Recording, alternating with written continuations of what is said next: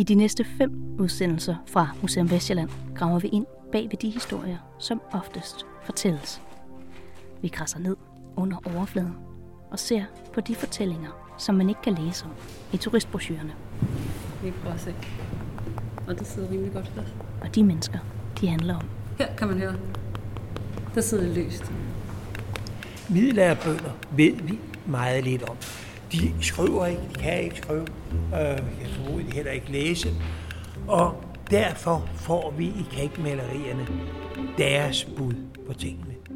Det må jo virkelig have været svært, fordi de havde jo ikke så meget at se tilbage på.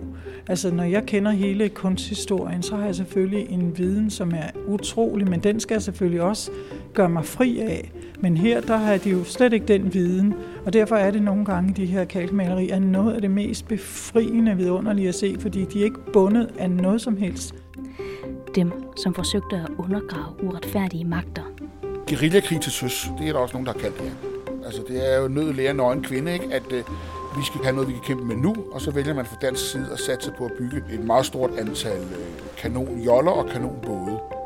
Dem, som ændrede på status quo.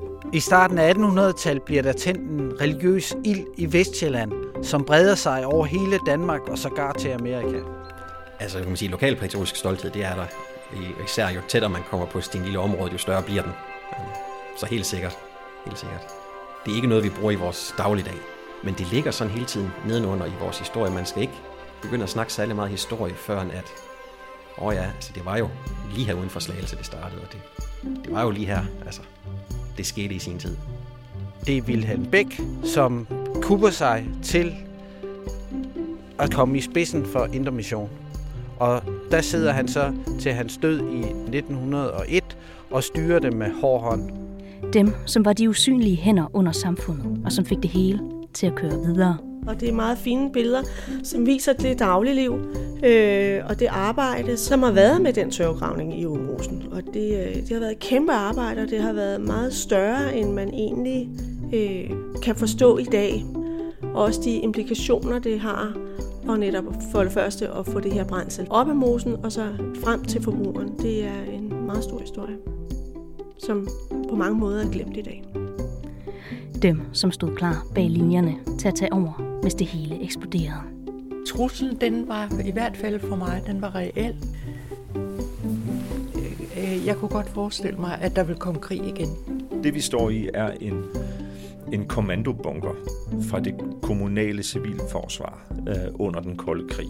Det var herfra, man ville have ledet redningsindsatsen under en varm krig, under den kolde krig, om man så må sige. Hvis der kom flygtninge, og det ville der komme, hvis det var jo Østersøområdet, der var truet, og det var København, Nordsjælland osv., og det ville komme gående, cyklende. Der var ingen benzin. Ligesom de flygtninge, du så her for et par år siden. Altså hvis dem, der gik på motorvejen. Nej, men de ville jo komme altså med barnevogn og trillebøger og så videre. Det kunne godt være, at de kunne nå den første dag til Roskilde, hvis de kom fra København. Men næste dag, så var det også der stod for, ikke? Det her er Undergravende Historier. En serie om de historier, som findes under overfladen.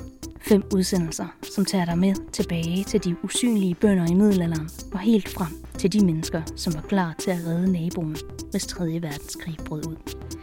Det er de historier, som man skal grave ned for at finde.